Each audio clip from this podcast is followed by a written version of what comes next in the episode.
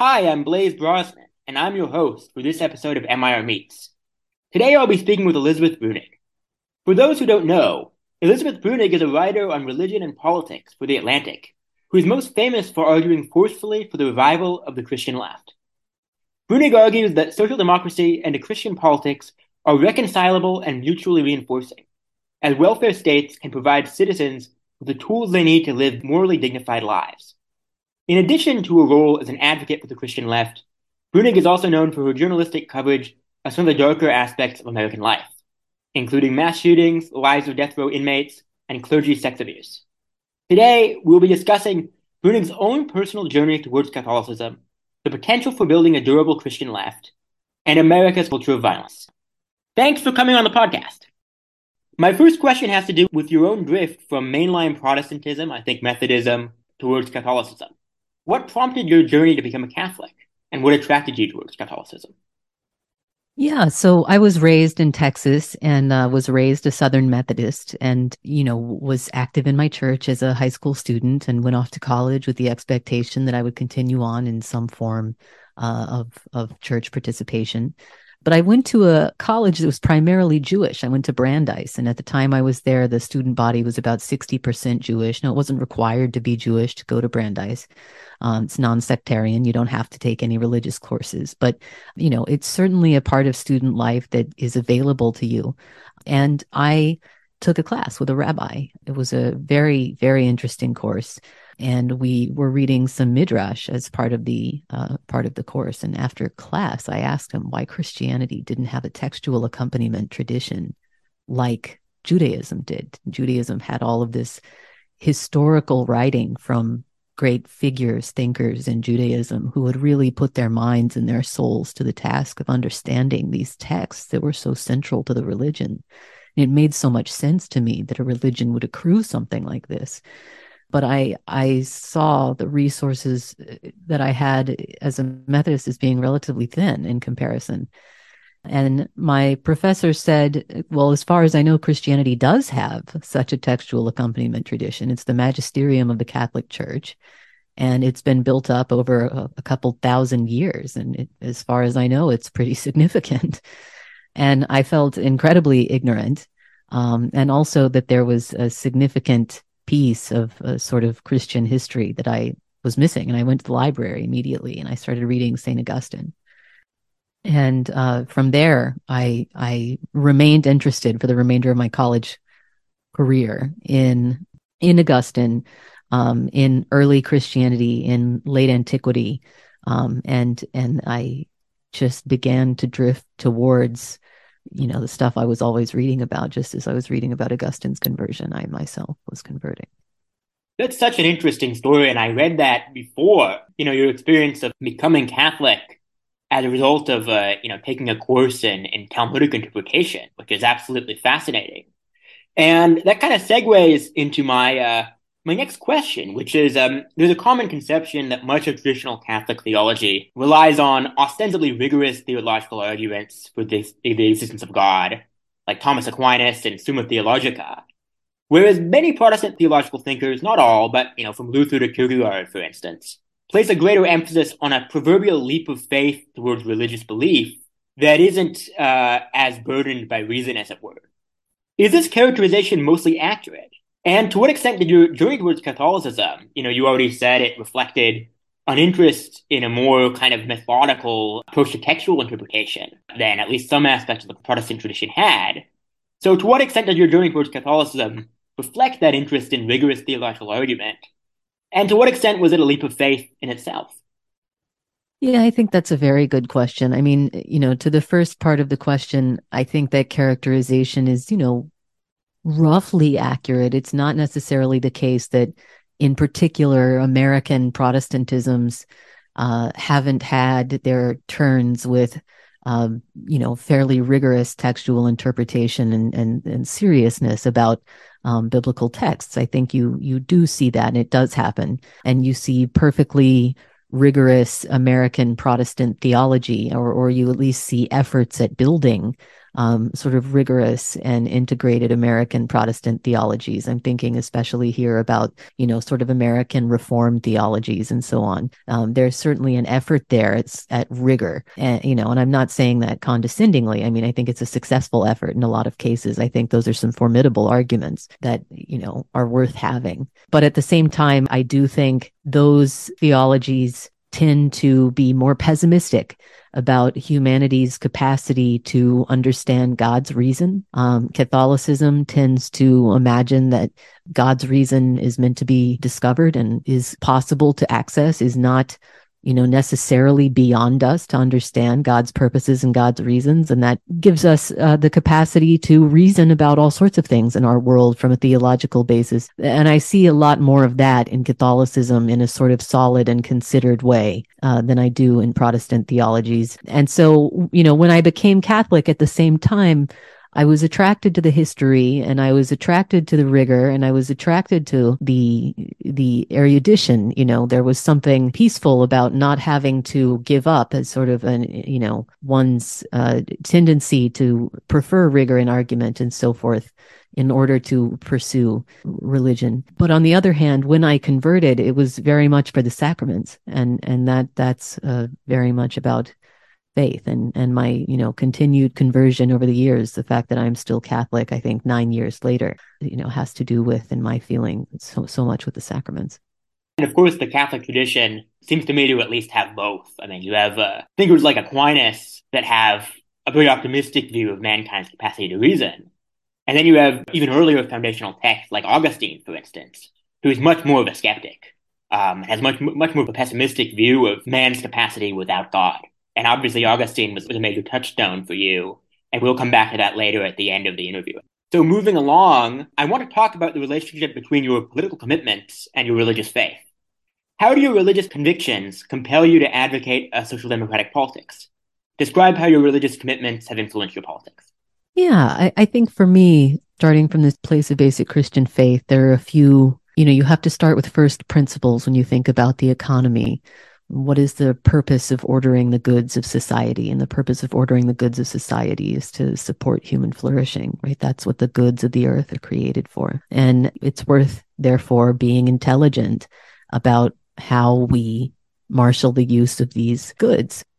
In that understanding it it seems to me that civil laws relating to property and ownership are tools that have been created over time and can be modified and should be modified uh, in order to support human flourishing. And um, you know, at the end of the day, reordering distribution, which you can call redistribution, but at, at the end of the day, it's all just distribution.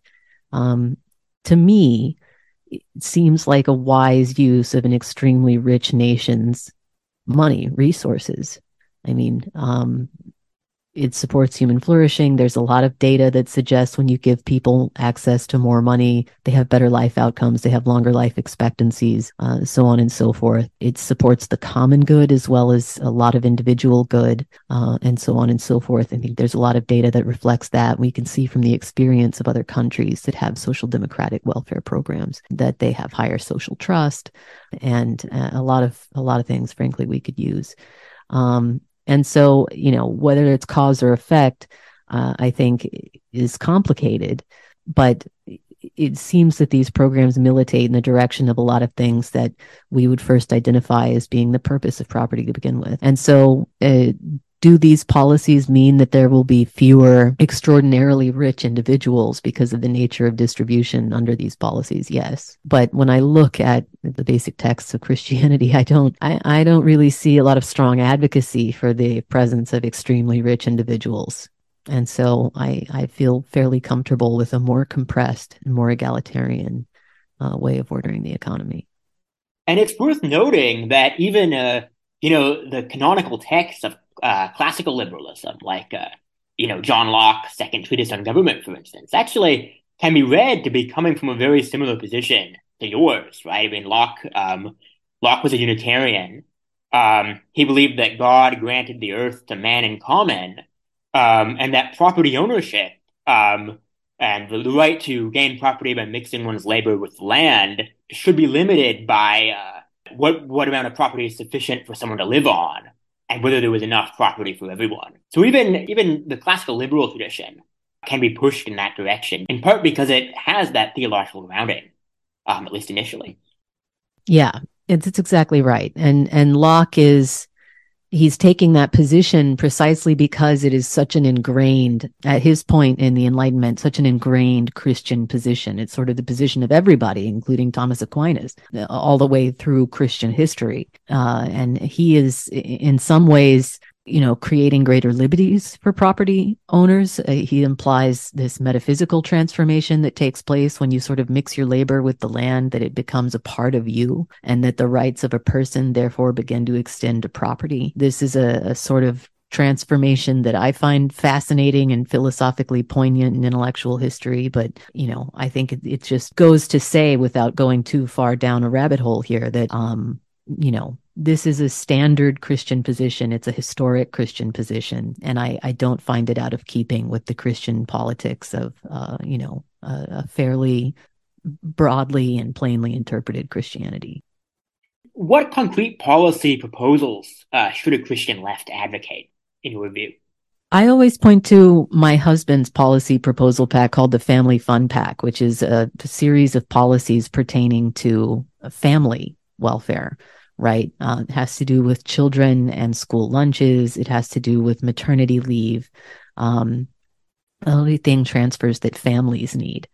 Um, and that support the flourishing of um, people who aren't working. So that means people who are doing care work, children, students, etc. And these programs would help all of those people. Um, so my husband is actually a policy writer. He writes policy for Congress that's part of his job. And uh, I always just point people to Matt Bruenig's Family Fun Pack. That's a great series of policies for a Christian leftist to support.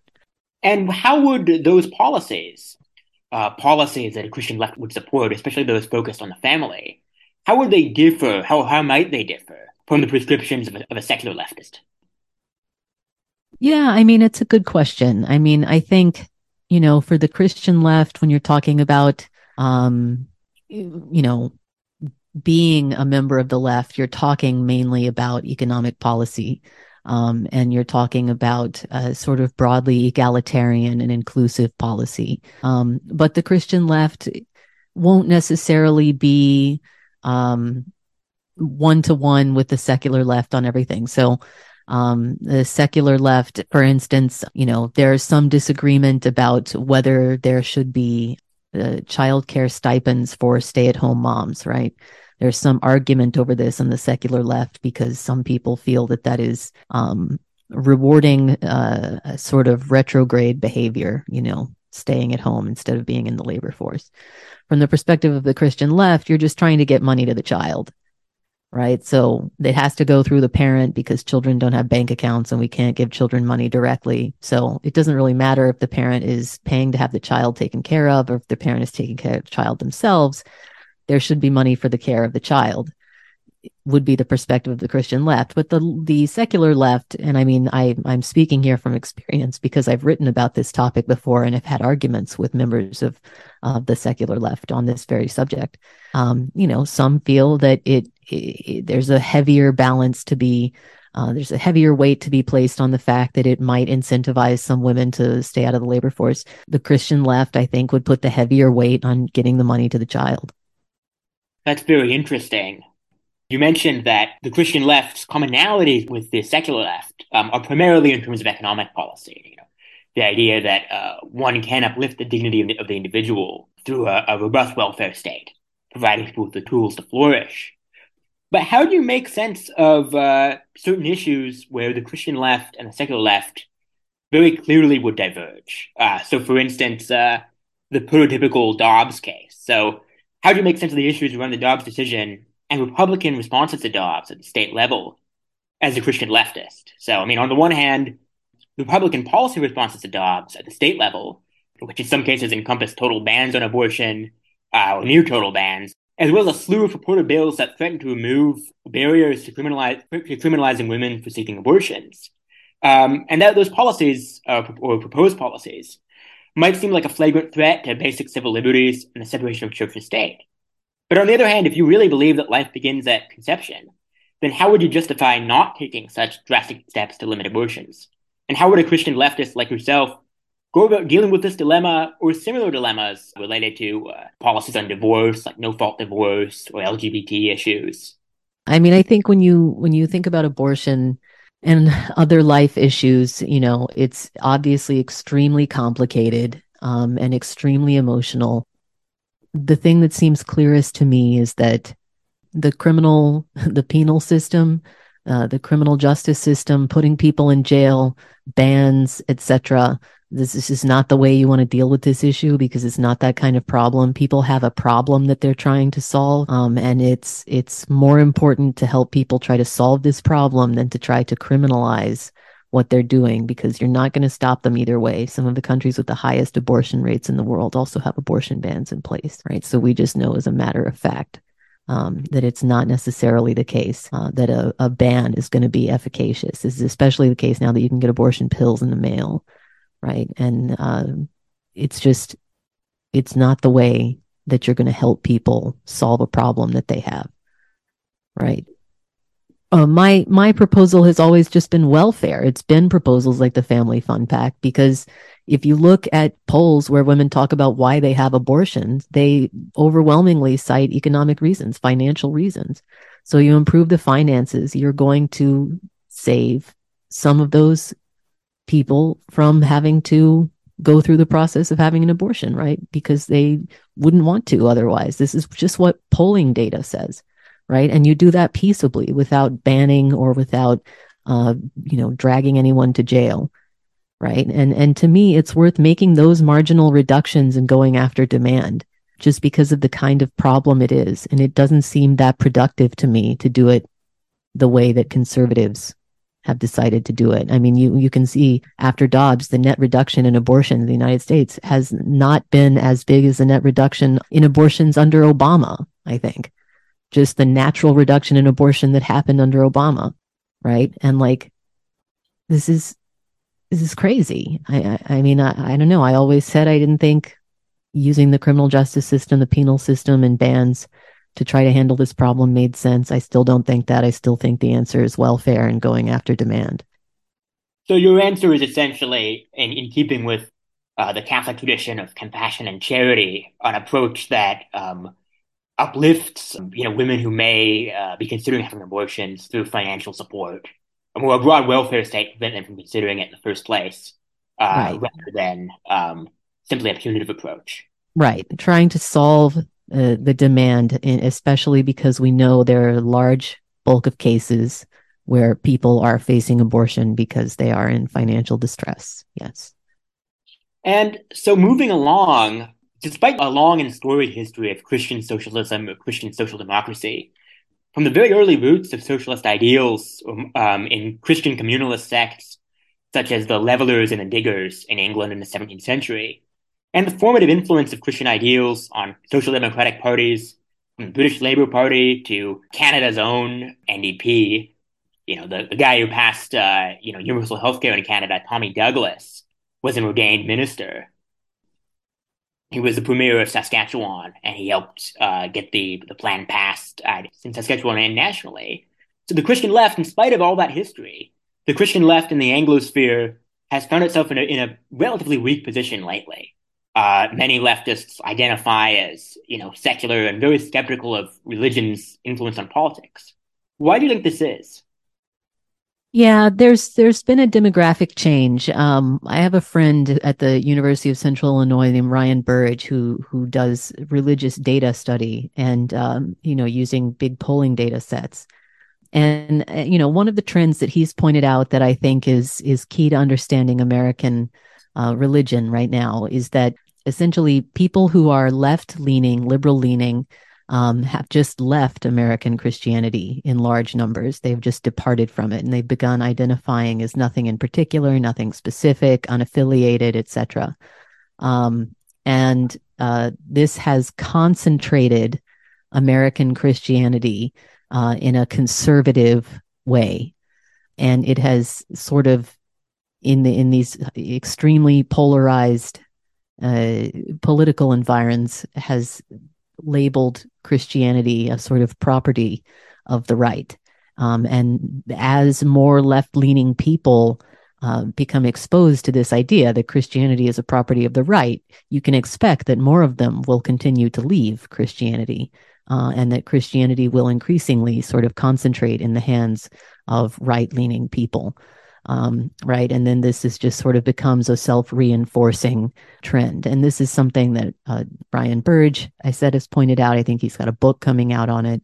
Um, and to me, it's one of the more disturbing trends uh, in American politics. There was a piece on it in the New York Times recently by Jessica Grose called Christianity Does Christianity Have a Branding Problem? Uh, but she interviewed lots of people who left Christianity because they feel it's too right wing and they just feel it's right wing associated, that it belongs to right wing people. And so that's just where we are right now with American Christianity. And, you know, a lot of it has to do with the story of the evangelicals and the Republican Party it, through the 80s, through the aughts. a lot of it has to do with the Bush presidencies.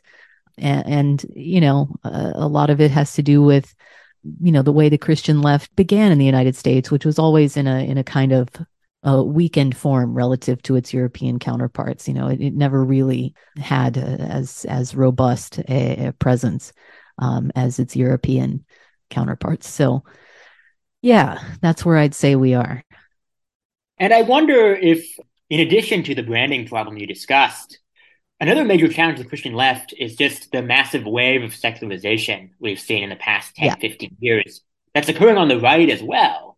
Mm-hmm. I mean, uh, you know, I remember as a kid, there were far more overtly religious appeals by the Obama era Democratic Party mm-hmm. than, uh, you know, than there are today. And far more, of course, on the right, you know, than we see today on the right as well. So yes. I wonder if you know liberals are you know just somewhat less religious to begin with. Let's say the wave of secularization that's going on in the U.S. which is quite historic, and I wonder if uh, that's also pushing Christianity out of politics. Yeah, yeah. I mean, um, I think uh, secularization eh, is part of that is part of that sort of migration story uh, that we're telling. You know, there there there's two sides of the same coin here. Um, and and that also has has just changed the place of Christianity uh, in the West and Christianity in American politics. But in particular, you know, Christianity was was already, I think, weaker on the left flank and and is is rapidly weakening there, for sure. And do you think the Christian left has made any mistakes in their advocacy that have contributed to the current relative unpopularity of Christian oriented activism on the modern left today? I mean, I think, uh, you know, the Christian left has never been an analog to the Christian right, uh, so to speak. You know, it's it's it's never been a voting block or a donor block uh, of such tremendous value that politicians were really fighting over it. You know, it's always been characterized along different, you know, sort of fracture lines as opposed to being a unified block. So I, I don't really think it's like a strategic misstep uh, that led to this sort of state of affairs. I think it's sort of larger societal trends that are, you know, sort of beyond the control of any one activist or visionary. Yeah.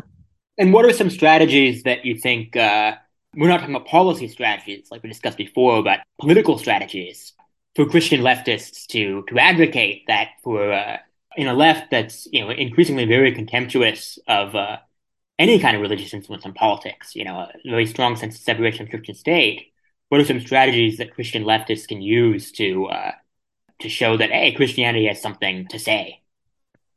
Yeah, I mean, you know, I think you just do your thing quietly and you contribute to other people's causes. You know, I mean, what I mainly do is point to my husband's policy writing and policy ideas when he's not religious. Um, he's a secular guy, but you know, he's right on the policy merits, and uh, I support those. You know, I think there are other projects going that need support. You contribute, you support, you be a helper, you do what you can. I mean, I write, I, I talk about my ideas, and I try to convince people in in society of uh, of some of my uh, you know observations uh, about humanity regarding mercy and forgiveness and so on. But um, otherwise, you just do what you can. You know, I nobody has to be Superman. Going into the uh, more recent articles you've written that also link back to to your theological commitments. Um, in a recent piece you write about the consequences of a culture of fear in America that breeds violence. And you said the recent case of Jordan Neely on the subway as an example of such a culture of fear, you know, where in this case, Neely was strangled on the subway simply in response to what seemed to be implicit threats of violence from him. You know, he's behaving in a semi-threatening way, and someone, you know, a Marine, ex-Marine, it may have inadvertently killed him. So how should we remedy uh, such a culture of fear where any kind of moment of, of danger, sense of danger, yields a, you know, potentially vigilante response? And do you think that culture of fear is, uh, you know, a, you know, is really solved by policy, like for instance, you know, restricting, uh, you know, gun use, for instance, uh, you know, gun control, uh, because there are so many more violent threats in America than, say, in other first world countries, that it's natural to assume Americans would develop a vigilante culture. Or do you think the way to deal with this issue is more from a communitarian lens, which you seem to be suggesting in your article, that has to do with really us developing more of a sense of charity towards one, one another? So, what is the balance yeah, I, I mean, I think the, the the balance is the question. I think there are definitely concrete policy measures you can take to sort of turn the temperature down. Um, and one of those that I talk about in the article is is regarding guns. Right? It's the it's the number of guns circulating and the amount of gun crime, in part, that scares people so much that there's constant news about these sort of spectacular public shootings. Right? These mass event, you know, that happen and that garner a bunch of attention, garner a bunch of media coverage, and um, throw everything into chaos for a few days, and then they go away. But um, people are are sort of constantly put on alert uh, about these kinds of incidents, and so it doesn't surprise me that you know because there is a, a distributed throughout the 300 million people in America, there are going to be at least a handful of people who are are way too keyed up, who are way too freaked out based on what's on the news or what's going on, um, who who respond way too strongly uh, to frightening stimuli. They're gonna they're gonna respond, and um, you know you have someone who's having a mental health crisis who is is acting erratically and that becomes a, a, really horrific situation really quickly. How do you prevent that situation? I mean i think a lot of people have written about this better than I can. And a lot of it has to do with resources for somebody like Jordan Neely with outreach to people like him. And I mean, I think that is a, completely valid and fair place to begin when thinking about preventing something like this. But I can't help but think the overall, you know, tenor pitch of society, the the angst is too high, the fear. Yeah. I, I relate to that view in a lot of ways. I moved. I'm I'm dual Canadian and American, and I've gone back and forth uh, basically my my entire life. And now I live in Canada. I study at McGill, and I feel just in Montreal, there's much greater sense of social cohesion. You know, when you're on the subway, you know, I don't feel fear, you know, of uh, whether it's uh, you know street violence or you know some rare one in a million, you know, mass shooter in- incident. You know, those incidents are very rare in Canada, and I think it's. Uh, I mean, I think it's a couple of things. One is, you know, you have you have less economic inequality and less underprivileged uh, populations, but also I think you have a much greater sense of social trust in Canada. Yes. And I don't quite know what the ingredients is for that, but I hope to find out. Yeah, I think those are all uh, very very real things that you're experiencing there uh, with respect to differences between Canada and the US. And I mean, you experience them in lots of different places you go relative to the US. Um, sorry. Um, it's sort of a, final question. Um, you've touched on the, the seminal influence St. Augustine's had on your thinking um, a number of times.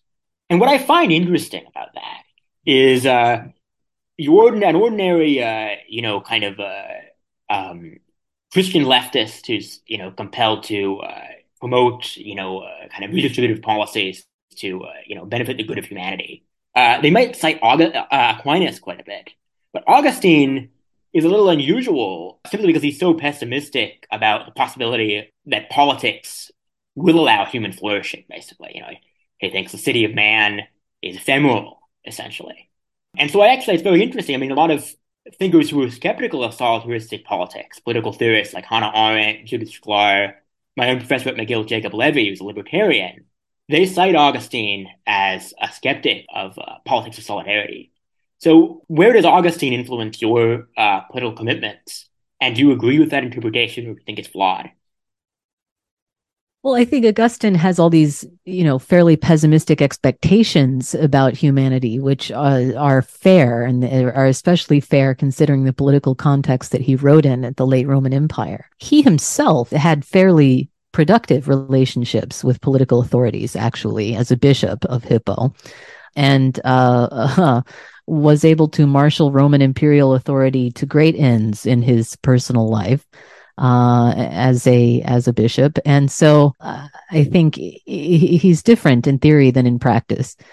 But uh, as as much as it would be great to sort of tease him about that, I think the thing to remember about Augustine is he has this vision of of an unfallen man and unfallen politics, and then he has this vision of fallen man and fallen politics, and um, you you can understand that it's fair to be pessimistic while still understanding that you're doing the right thing right? Pessimism about the human condition or humans' ability to do what prophets say and so on and so forth doesn't entitle you to just wantonly do evil. You still have to fight the good fight. Uh, Christianity is about fighting the good fight morally. I was told when I was in the process of converting to Catholicism, right? It's about showing up and making your best effort, right? And so we're never actually excused from the uh, obligation to try to figure out what the best thing is and to try to do it. And this seems to be that to me.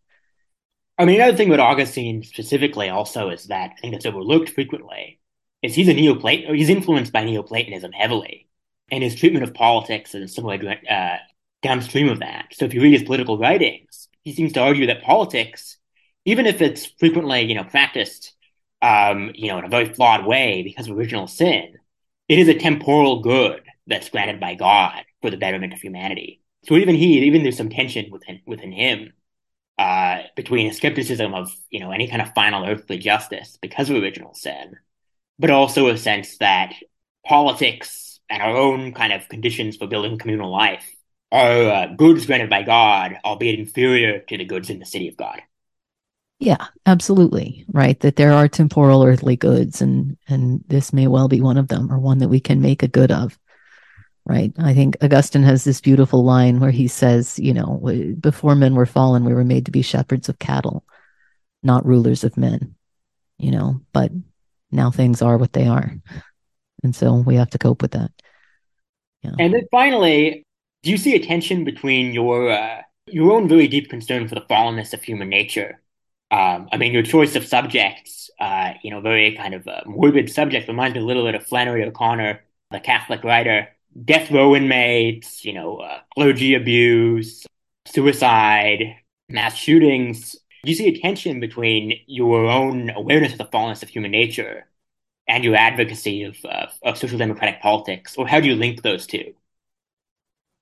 Well, I mean, I I'm uh, you know just a someone who goes towards suffering um, to try to help you know? So that's my beat. Wherever people are suffering wherever people are going through something horrible i try to help if i can.